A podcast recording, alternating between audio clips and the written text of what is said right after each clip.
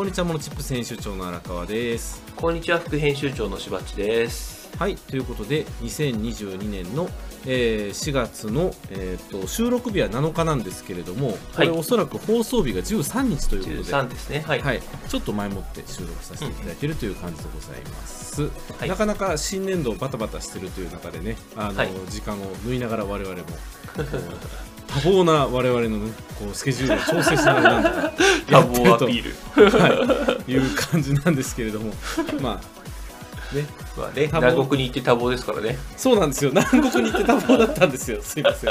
そうそうそんな近況なんですけどまああのちょっとねあの年末年度末でちょっと南国の方にいつかほど行かさせていただきました。いやでもリフレッシュしてきましたね。本当に、はい。よかったです。あったかいんですか？もう南国は。あの天気によりますあまだ寒いこともあ風吹いてるのか曇ると寒い。はいはいはい、晴れると結構いい感じですね。うんうん、はい。あの非常に良かったです。あらこれそうだ。そうこれちょっとあれやな。しばっちに見てもらおうと思った動画があるんでまあはい。後で見てもらいましょう、わかりました、はい。という感じでございます。はい、で、しばっちはそんなことしてる間に名刺入れを落とした。えらいことじゃないですか。そうなんですよ。ただね名刺入れって基本的に僕の名刺しか入ってないんですよあ相手の名刺はちゃんと毎日出す人ですか？もらったら出す人ですあえらい。だって5枚しか入らないじゃないですかあの名刺入れ その相手の名刺入れてたら自分の名刺が入んないおっしゃる通りなんです。でしょ？そうはい。そうだからそういうズボラな人に向けたいい名刺入れだったのではい。でそれをあの僕 JR で落としたと思ってたんですよほうほうほうほ電車の中で落としたと思っててう。はい。帰ってきたらなかったんではい。じゃあそこではなくてはい。実際本屋さんで落としてたっていう話ですね書店。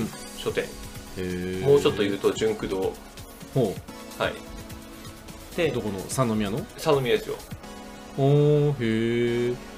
そう三宮の純駆動で本を買ったんですよはい。ついこの前先月の末にはい。で、えーそうこうしてたらその JR には電話したんですよはい。はい。名刺落としたかもしれないけど来てないですか？って言ってはい。はい。はい。そしたら来てませんって言われてじゃあしょうがないなーって思って待ってたらい生田警察から電話があってほう。生田警察に届けられてますとへー。ちゃんと警察届けてくれるんですね。あの純駆動の店員さんだったらしいですねああ、なるほど。はうーんいやー素晴らしいあそこは素晴らしい書店ですよなるほど。はい、なくしたと思ったのがあったんでよかったなーっていう話です入ってるテナントも素晴らしいところが多いですからね。そうですよねね。はいはい。そんな感じでございますが。あ、普通に本買いに純駆動とか行くんですね。えっ、とねあーそこはやっぱ突っ込むよな、うんその時はあのブックカバーが欲しかったんですよはあ、はあはあは今三宮の純駆動でイベントやっててあ、はい。あのブックカバー、えー元町商店街のおっさんのブックカバーがもらえるんですけど。ああ、はいはいはいはい。そうそう、はいはいそれが欲しくて行ったっていうのがありますね。なるほど。で、ブックカバーも買ったし、ついでに本でも買って帰ろうかみたいなノリ。あブックカバーついてくるんですよ。本買ったら。え？あの配るやつって、はい。純駆動で配ってるんですか？そう。マジで？いや、勝手に個人的に配ってはんねやと思ったら、まさかの、マジで？いやしかもねもうちょっと話をすると純駆動で何も言わなかったら普通の純駆動のカバーで来るんですよ。はいはいはいはい。でそれじゃないあっちのおっさんのやつって言ったらちゃんとくれます。まだもらえるんですか？いやどうなんだろうな。まだもらえるかもしれないですね。行ってみたら面白いですよ。そんな企画やってるんや。そう。面白へえその充実したあれですねおっさんブックカバーと本を手に入れたと。で名刺入れは帰ってきたと。そうですおっさんって言ってますけどこれ別に文句で言ってるわけじゃなくて自分たちが言ってるんですあもんねタイトルがちゃんと「おっさんズ」っていうタイトルおっさんですね。オーシャンズかなんかの文字っておっさんズなんですよね。はい。はい気になる方はおっさんブックカバーで検索していただくとかもしれないということで、はい、よろしくお願いします。はいなので、まあ、今回ちょっとねあの旅行したっていうのもあってなんかその時に使ってみてすごく便利だったアプリがあるのでちょっとそのあたりの紹介をできればなというふうに思っております。はい、はい、じゃあ番組説明の方よろしくお願いします。しばっち。はい、この番組はビジネスの小技を紹介するメディアモノチップスから生まれたポッドキャストです毎週あなたのビジネスがちょっと良くなるチップスを紹介していきます紹介したチップスは Web マガジンモノチップスでも紹介していますのでそちらもご覧くださいはい、じゃあ今月もよろしくお願いします。はいよろしくお願いします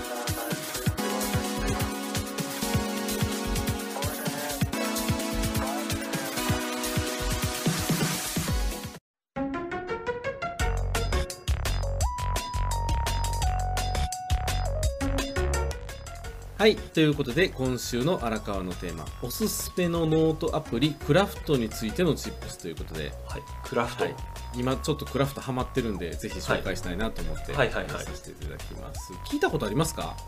わからないです。ちょっとマニアックですよだいぶ。そうであのーノートアプリっていうジャンルがあるんですけれどもはい。あのーまあ、メインをね紙でなんかメインノートこれとか手帳これとかってやってる方々の一方で、あのー例えば、えー Evernote とかね、Windows 昔から使ってる方だったら OneNote とか、うん。まあ、Google Keep とかもちょっとメモアプリになってくるんですけど、まあ、そのあたり総称ですよね。メモとかノートとかのアプリをはい。何をメインで使うかっていうのはスマホタブレットを使う人にとっては結構課題かなと思ってるんですよ。はいはいはいはい。ちなみに iPad でノートとか取りますか？たまに撮りますよ。一番最初から入ってるやつ。何でしたっけあれ？メモか。iPhone、iPad に入ってるメモですね。ちょっと確認しよう。うん、メモメモっていうアプリもあの悪くないんですよ。結構機能が豊富で、私も一時ちゃんと iPhone のメモアプリを使ってたんですけど、はいはい。あのなんか同期エラーがアップデートした時に起きたことがあってはい。わこれちょっとたまらんなっていうので最近ほとんどメモは使わなくなっちゃったっていうのがありますね。あらそうなんだ。はい。でまあ今しばっちが何のアプリであメモメモですね。メモを使ってる。メモですよね。はい。エバーノートとかは聞いたことある？今のとありますよ。使ってたことあります？いやあのデジタルでやったらどこ行ったか分からなくなるんではいメモ帳に書くタイプですね僕は。ああなるほどね。はい。いや、わかります。その気持ちもすごいわ。で、えーっと、大体、エバーノートをハックして、めっちゃ便利に使い込もうぜとかっていうのが流行ったのってもう10年ぐらい前なんですよ。うんうん日系アソシエたちが流行ってた頃ですよね。はいなんかで iPad の初代が出始めて、みたいな。うんで、そこに全部ダウンロードして、みたいな。これからはデジタルノートだ、みたいな言ってたのは、そのぐらいの時代なんですけれども、うんまあそこから10年ぐらい経ち、2022年現在、はいまあ手書き税とテキスト税っていうのが分かれてるんですよ。うんで手書き用のノートっていうのは、まあ、 GoodNotes 5とか、えーっとあとは、まあ、 OneNote とかも私はどっちかというと手書きで使うから手書きって言っちゃってもいいのかもしれないですよね。うん。っていう手書きノートを管理するアプリたち。と別に、はい。まあ、テキストのデータとしてのノートを書く。まあ、 Evernote も手書きは一応できるけどどっちかというとテキストが得意。あと最近めっちゃ流行ってるのは Notion ってやつです。モーション。 Notion。Notion NOTION ね。はい。はいはいはい Notion はね、よく聞きますよ。SNS とか動画勢とかもすごく多いですね。で、これは結構ね、データベースの考え方もあったりして、できることが多くて、すごく面白いらしいんですけれども、はい私もちょっとトライしてみようかなと思ってやってみて、えーちょっと挫折したという経緯があります。あらまあ何でもできるってことは難しいってことでしょうねきっとねそうなんですよ。はい。で、まあ、基本的に手書き用のアプリでもテキストも打てるし、テキストのアプリでも手書きもできるんですけど、うんまあ、大体どっちをあの意識として考えてるのかなっていうので分かれると。で、クラフトも、えー手書きもできるけど、どっちかというとテキストがメインっていう感じで考え方はいいと思います。はい。で、まあ、最近は猫も杓子も Notion なんで、 Notion、Notion、Notion っていうのがいろいろあるんですけれども、まあ、やっぱりいろいろできすぎてとっつきにくいと。で、うん。あとまた個人的にちょっと思いがあったのが iPad を今遊び端末にほとんどなってたんですよ。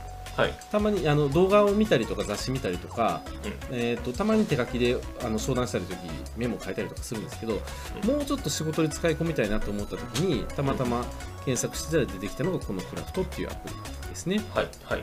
で今まで私一回このモノチップステーションでもマイクロソフトトゥードゥメインで仕事で管理してますよって話をしてたんですけどはい。ちょっと限界を感じ始めてて そうなんだ。毎日 ToDo リストだけ見て、はい。えー、とこれ明日これ明日これ今日これ明日とかってやっていくと、今日じゃあ何ができたんやろうとか、うん。この日何考えてこの仕事やったんやろうとかっていうその間のファジーなところが抜け落ちるんですよね。うん。でタスクもその日チェックっていうつけれるんですけど、はい。なんでこの日はこれにチェックできたんかとかが分かんないんですよ。はい。振り返れないとうんいうか、やっぱそれってちょっと振り返りたいなとかって思った時にしんどいなと思って、まあ紙の手帳でやってたことですよね言うと、うんうんでそれがアプリっぽくできないかなっていうのがあったのと、はい。あと前近況でしばっちがあの一行日記書き始めたって言ってるじゃないですか言ってましたね。まだやってます？懐かしい。まだやってますよ。そう。一行じゃなくなりました。あ増えてきた。増えました。すごいあー見にくいな。見にくい。しばっちのババーチャル背景。あすごい4行ぐらい書いてる。そう。なんかそれを見てすごくいいなと思ってはい。なんか日記も書けるようなものがないかなと思っててでも多分ねこういうまとまった考えってなかったんですよ、もやんもやんって考えてたんですよね。あ日記もあったらいいのかなとか、うん。なんか毎日こんなタスク管理だとちょっとしんどいなとかっていうのをなんかぼやっと考えて形になってなかったのがたまたまその、アミティ先生っていうこう iPad を使いこなすので有名な YouTuber さんの動画を見てて、うん。あのすごっと思ったんですよ。はいはいはい。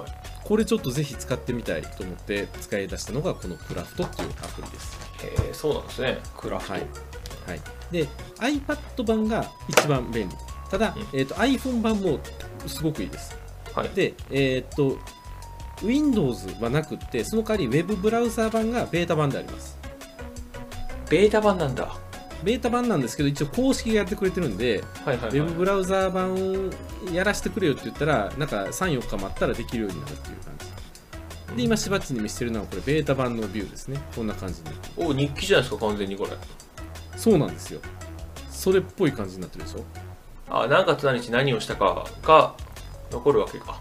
はい、でこのビューオールドドキュメンツって書いてあるこの全てのカードが見えるところっていうのは、はい。えー、と Google Keep にすごく似てるんです見た目が。はいはいはい。Google Keep は分かります？わかりますよ。わかるけどそんな使ってない。あのー付箋がバーッと立ってこんな感じなんですよ。うんうんうん。だから Google Keep とこのクラフトの画面は結構似てるんですけどはい。クラフトの何がすごいってタブがこういう風にカレンダービューに切り替わるんですよ。はい。でカレンダーに切り替わるとその日のカードでその日のカレンダーに紐づいたカードって1枚しか作れないんですね。はい。で今これ Web 版やから見えないんですけどほんまはこの iPad 版やと下に自分の Google カレンダーの予定まで出るんですよだからここだけ見てるとこの日の予定を朝立てて自分のカレンダーの予定見ながら ToDo をバーッと書いていってチェックリストも作りながら下にやったこととか気づきとかっていうのも書けるっていう。日付と連動してるノートアプリ。はい。なんです。あれ何月何日にこの辺考えたけど何やったっけとかっていう時にその日の気づきとかを見るっていうのができるっていうのがすごく便利。うんうんっていう感じですね。これ iPad 版使った場合はい。オンラインに接続しないと使えないんですか？えっ、と完全オフラインでも使えなくはないですが、うん同期しないからバックアップしないし怖くないっていう話ですね。ああまあどっかのタイミングで同期しますよね多分自宅持ってきた時とかに同期はできるんですけどうん。外に行った時 w i f i 環境ないところで使えるかっていう質問ああ使える使える全然使えますよ。全然使えてで Wi-Fi つながったら同期するっていう感じ。はいはいはいはいです。で、Google のアカウントと紐づくっていう感じですね。Google アカウントと紐付けかはい。なるほどねはいはいで基本的にはまあテキストエディターのアプリなんで、えーっともうノートを作ってそこにポチポチポチっと文字を打っていくっていう感じなんですけれども、えーっと iPad 版の UIUX っていうのが素晴らしくって、はいちょっとこれを見あのまあしばっちもね iPad 持ってるからもしあれたら無料版をインストールしてもらうと、はいはいインストールしてますうん、分かりやすいと思うんですが、えーっと、バーチャル背景消したいのに None っていうのがあった。これだ。よいしょ。えーっと、例えば、こういう感じで、こう、一日のノートっていうのが書いてあるんですね。今、 Zoom で。はいはいはい。見せてますけど、でこのブロックを編集しようと思った時に一つ一つの行を右から左にスワイプするんですよ。はい。こおはいはいはい。うでこうやってピコピコピコっとスワイプするとそいつらが選択できるんですね。はい。でこの選択した状態で下のスタイルとかっていうのを押すと、はい。見出しになったり本文になったりとかっていう風に文字のスタイルを変えれると、うんうん。そんなの別にワードでもできるやんって言われたらできるんですけどこの手でコネコネ触りながら見場が変えれるっていう感じがめっちゃ手帳っぽいんですよ。ああなるほどね。はいはいはいはい。すごく気持ちがいいっていうところですね、でまたあのこいつらをまとめて、えー、とグループっていうのも作れてグループに行くと1段階下の階層に作れると。うんうん。であとは、えー、と iPad でスプリットビューってできるじゃないですか。はい。から左側にこのクラフト持ってきて右側にウェブブラウザを持ってきておいて、ウェブブラウザーのリンクをドラッグドロップバンバンバンバンしていくと,、えーっとここにあのそういうリンク集みたいなのも作れると。はいはいはい。で例えばそのリンク集で作ったものが、えーっとちょっと待ってくださいね。よいしょこんな感じで旅行のまとめみたいな感じのが作れるんですけれども例えば、えーっとこれ飛行機の予定でチケットでこれがグループがカードになったものです。これ先に行くとこれ食べたいなとかって言ってたやつがこんな風に綺麗なカードビューになってると。はいはいはいはいはい。ただリンクを貼っただけでここまでやってくれるっていうのがものすごい見てて気持ちがいいんですねこの見てて気持ちがいいっていうところにすごく追求されてるなっていうのがこのクラフトのいいところああうんなるほどね。はいはいはいはい、とい。うふうに思ってます、まあ普通に押すとあれですね。見たらすごくいいなと思いますね。うん。そうこれラジオで伝わってるかっていうのがすごくねま あれななんですけど。クラフトをインストールしましょうって話ですね。そう。あの無料版あるんで一回インストールしてもらった上でであとアミティ先生クラフトで YouTube で検索するとめっちゃ丁寧に説明が出てるのでそれを見てもらえるともう間違いはないのかなというのは思いますね。はい。でこれをずっと使い続けてるうちはいいんですけどはい。もしサービス終了とかになったらその財産って資産ってどこ行くんだろうなってちょっと疑問に思ったりするんですけどねそこまで本考えてるんですか？使う当にね考え人っててないです。あ考えてないのか。だってそんなの Google だってねに30年前なかったんじゃなかったし、うんうんうん。まあ、じゃあ自分のねそれを手帳に書いたところで手帳どっか行ったら終わりやしって考えたら 何をどうするかですよ。なるほど、エヴァーノーねトもなんだかんだで10年以上残ってるわけですからね、うん。うん。まあでも過去の方向性から言うと、えー人気が出たアプリは大手に買収されるか、ユーザーが多いアプリはどっかがあのエクスポートツール作ったりとかするでしょうっていうぐらいのなんか楽観視をしてますね、私的に。ははいはいはいはい。なるほどね、なので1枚1枚のノートでこの小さなウェブサイトをものすごく簡単に作っていくような感じになっていると。でこれを使い始めてから私はだいたい毎朝まず起きてきてうん。朝ごはんを食べる前か朝ごはん食べた後で子供をより早く食べるからでその後コーヒー飲みながらこれを見てあ今日何するこれするみたいなやつを Google のマイえ違う違うマイクロソフトのマイクロソフト ToDo はだいたい気づき面をそこにビャーっと入れてるのでそこからコピーしてこっちにペーストするとかっていう作業をやってますね。ああはいはいはいはい。うん、今日タスク多いからコピーコピペしてで基本は前ずっと一日中このクラフトを見ながら作業して、うん。夜とか、えーとあと前の日の夜のちょっと書ききれなかった日記とかを書いておいてで ToDo 以外にやったこととかなんか臨時で入ってくる作業とかいっぱいあるじゃないですか。はい。これやるつもりじゃなかったのにやった作業。うんうんうん。だこれを書いておくってめっちゃ大事だなと思って、あの割り込みがこれ入ってきたとかなんか急にあのーなんだお問い合わせがあって作業してなんか今日めっちゃ忙しかったけど何したか分からへんなみたいな日ってねみんなあると思うんですけど、うん。そういうのを日記で書いておくってすごい大事なのかなっていうのは思いましたね、まあに日記というか日報というかそういう感じの使い方ってことですね。そうそうそう自分に向けての日報みたいな感じ。であとはまああのその他気づきであったりだとか通常のマイクロソフト ToDo の良さっていうのはフォーマットが決まってるからそこしか入れれないっていうところなんですけど、これはチェックリスト作りながらその下に1行キャプションとかも追加できたりするんではなんでこれができなかったのかとかうん。今ここで詰まってるとかっていうのも書けるんですよ。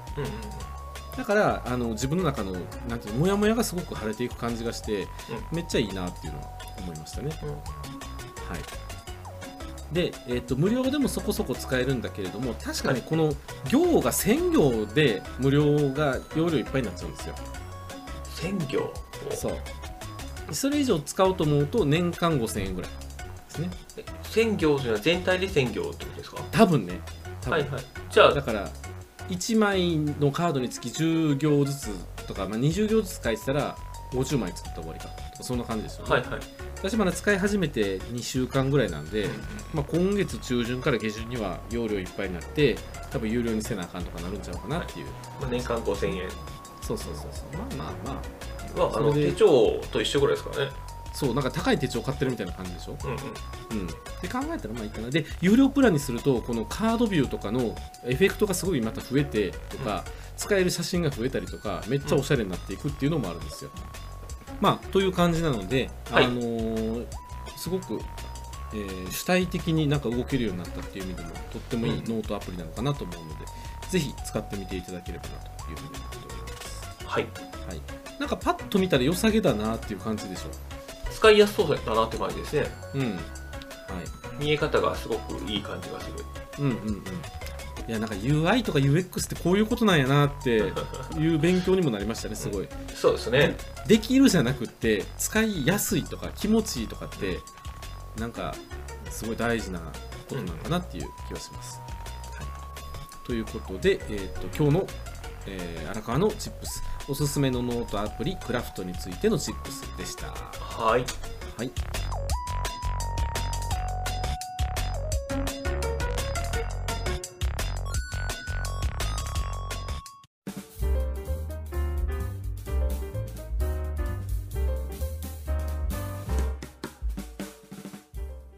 ということで今週のしばっちのテーマ建設キャリアアップシステムとはについてのチップ 急に急にものすごいギューンってフォーカスされたテーマになってますけど。はい。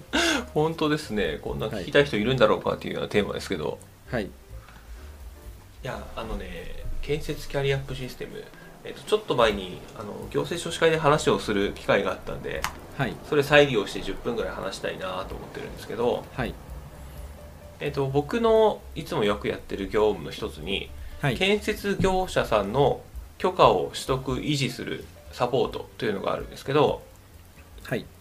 でそこのあの建設業者さんが最近取り組まなきゃいけなくなったことの一つとして建設キャリアアップシステムというシステムへの登録があるんですよ。ここでいう建設業っていうのはいわゆるなんとか建設みたいな大きいとこだけじゃなくて町の一人親方とかまで含めるなんか本当広い意味での建設業っていう考え方でいいですか？それでいいですそれでいいです。うんうんうん。はい。はい。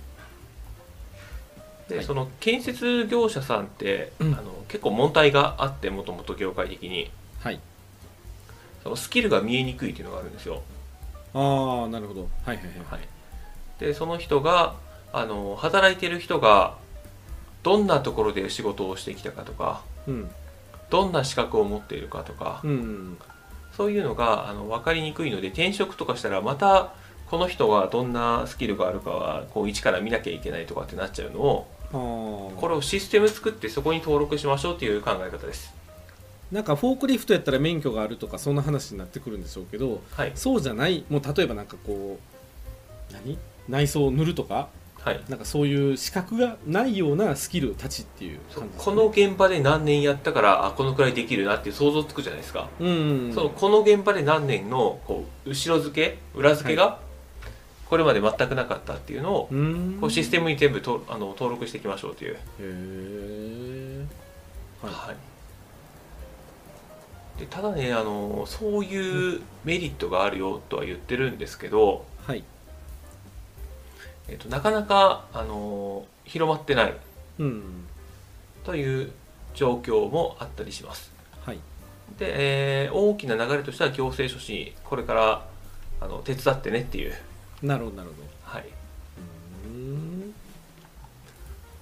でそのキャリアアップシステムの話なんですけど、はい。えーとこれがまああの電子申請のみなんですようんうんうんうん。うんで、えー他の建設業関係のものってほとんどが役所に持ってこいっていうことが多いんですけどほうほうほうほこれに関してはもうあの電子のみと。うん。でただその電子もあの結構大変ではい。わからないところとかたくさん出てくるんですけど、うんうん。それがどうやったら聞けるかっていうのもあの、はい。かなり独特で。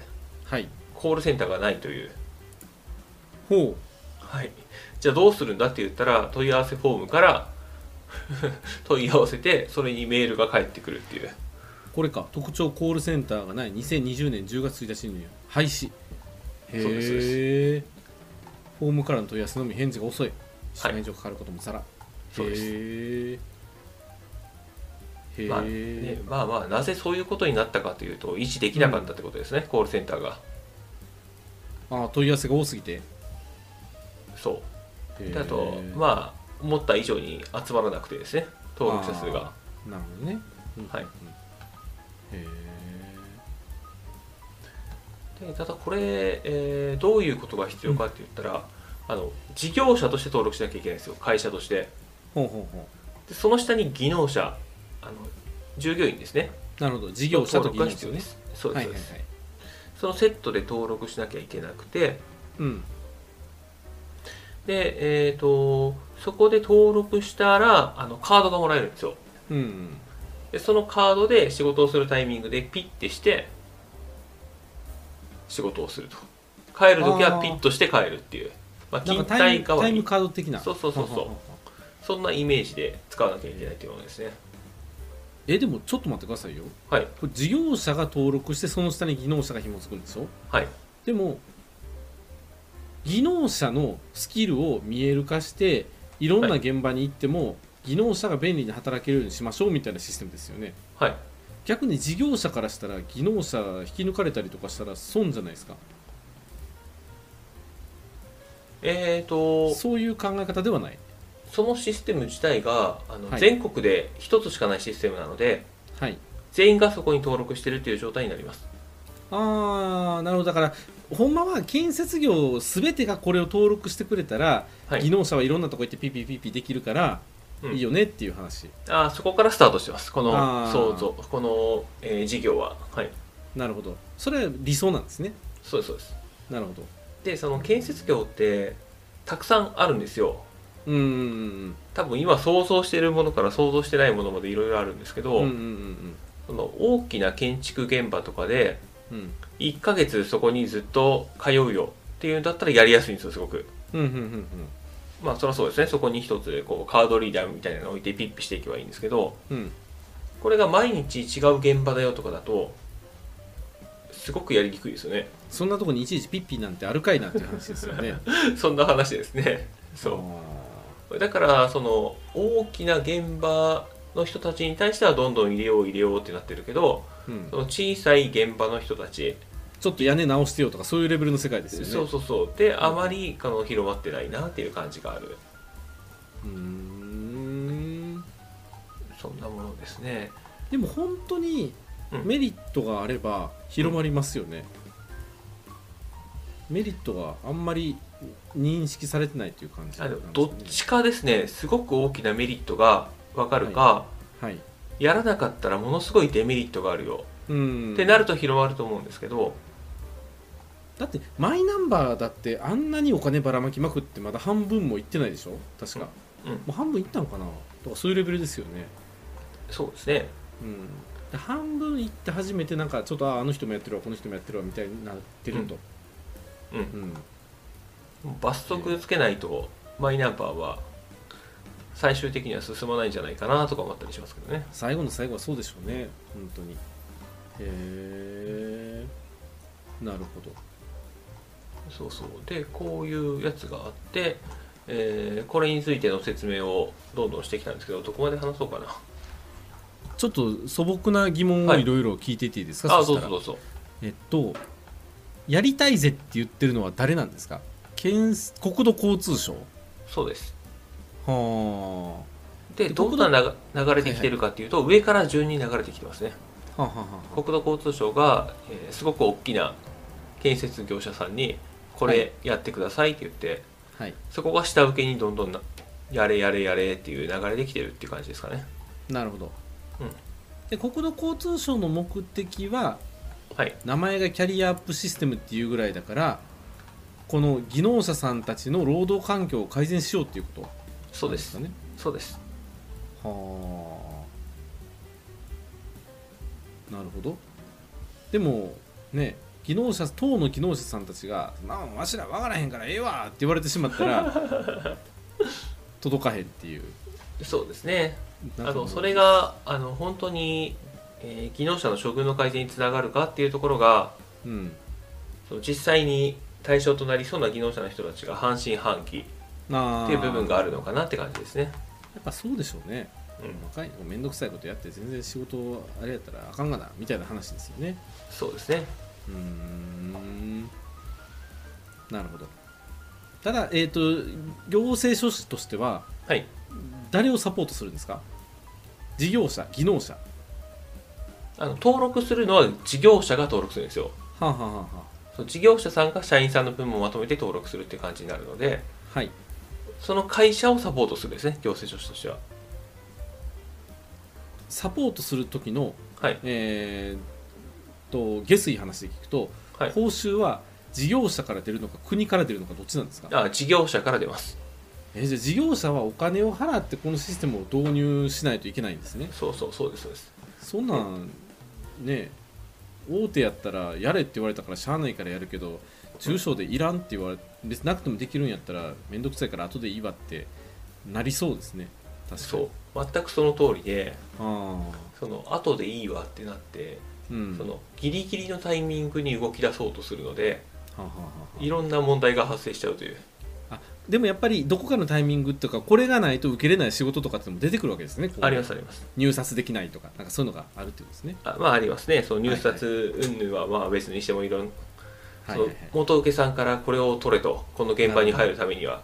なるほどって言われちゃってこっち来るとかいうのもあったりするんですけど。ああうんうんうんで急ぎなんですよ。来る案件って結構。まあまあそうでしょうね。やってなくって 急に来るからキャーってなるわけですね、うん、でただねコールセンターがないっていうのがここですごく問題になって。ああ なるほど。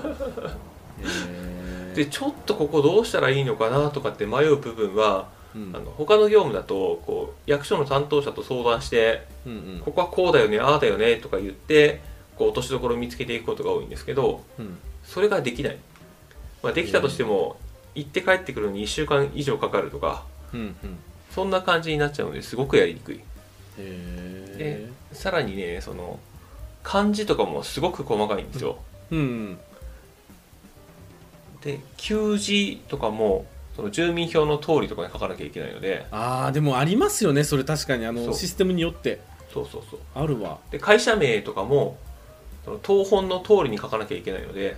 渡辺さんとか絶対来てほしくないやつですね。そう。ま あ全国の渡辺さんには申し訳ないけど多分苦しんでると思うきっとこれ。そう給字が入ってる人はすごく大変なんですよ。あーなんとか崎さんの先が立ちなのかあの大なのかによっても変わりますもんね。あとはねフォントによってはい。文字が違う人とかもいて、辻さんとかも。あああの点が2個になったりとか？そう。はいはいはいはいそうなんそんなとこで苦しんでるんですか？苦しみますよ。でそれで時間かかるとかね。それは何？えっ、と PDF かなんかで申し込むんですか？申し込み方って。電子申請？電子申請です。えじゃあ別にそのなんていうの？シフト JIS のあの文字コードについてる。それでいくから普通にいけるんじゃないかって思いがちですが、それそう。を毎回毎回そこまで気にしてやるかっていうと、はい。こう変換したあよし OK ってなっちゃうんで。はい、それがあのまた渡辺さんだったらそれが渡辺と読めたらもうそんなに気にしないでいくじゃないでますあか、普通そうですね。そう。いますよね。でそれでやっちゃうとダメでしたってくるので何がダメだったんだってわからないと。で問い合わせるにもコールセンターがないのでメールで問い合わせる。で帰ってきたら1週間後とか。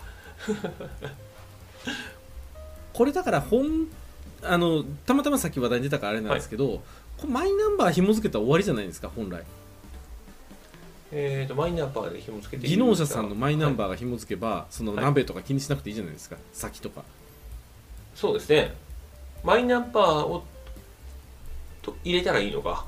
技能者番号として、そうそうそうそうそうそう。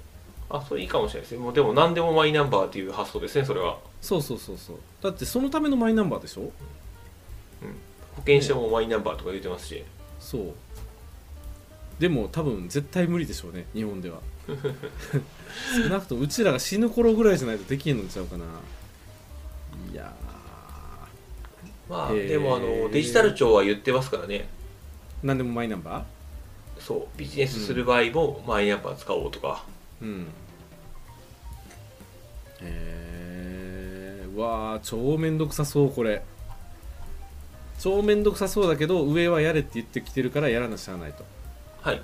えー、と現場の下の人たちは別にそんなにメリットを感じてないのでのんびりしてる。で上がやれと言われたらやらなきゃいけないからそこから慌てる。でしかもはい、もらうのはカードですかこれ。技能者さんは、うん。忘れたなくしたはどうなるんですか？再発行するしかないでしょうもうねめっちゃ起きそうそれ。めっちゃ起きそうやん。なんかスマホで QR コードとかにしてくれよせめてって思いますけど。スマホは忘れんやろうと思いながら。まあ全員スマホ持ってるかとかねそんな話にもなってくるんでそんなもんね。マジか。きつっ。なんかすごいですね。日本って本当縦割りですねそうやっていくと。そうなんですよ。でこれが最近その建設キャリアアップシステムなんて、はい。CCUS っていうんですよ。はいはいはいはい。はい。でその CCUS のアドバイザーとかいう制度もできちゃったりしてはい。はい、それに我々も借り出されつつあるというね。なるほどな。へえ。大変。そうなんですよ。まあ無料ならまだいいけどそれはこんだけシステム作ってその担当者とかもつけたりしたら無料でできるわけがないので有料になっちゃって、ないでそしたら登録するのにお金払わなきゃいけなくなってというね、はい。そんな流れでいきつつ想定より登録者数が少ないのでうん。サービスがどんどん低下していくとか そんな悲しい状況になってますがちょっと手こ入れしていくみたいですけどねこれは。なるほど。まああれですね。こういうところのお手伝いもしばっちがしているという紹介ですね、はい、はいまあそうですね。こういう。このシステムのあり方がどうとか本来こうすべきとかこうならないとダメとかそのそういう制度設計に対する批判批評、えークレーム等々はいくらでも言えるけれども。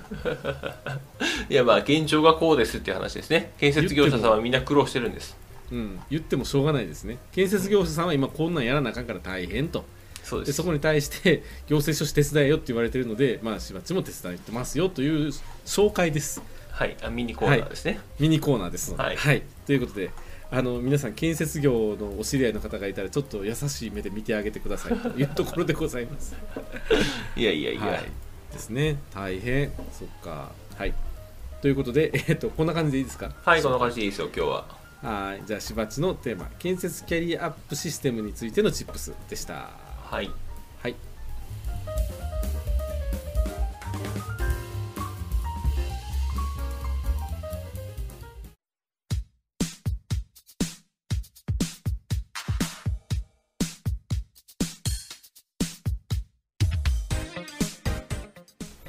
はい、ということで今週のモノチップステーションいかがでしたでしょうか？はいいかがでしたでしょうか？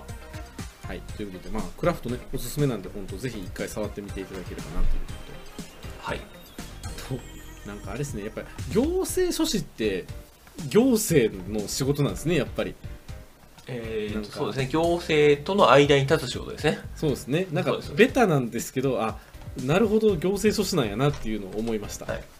まあ、でもねこうやって法改正とかあるとどんどん仕事が増えていくような業種ですね、そうですよね。そう。うん、なんかこれからまた忙しそうですよね。そ う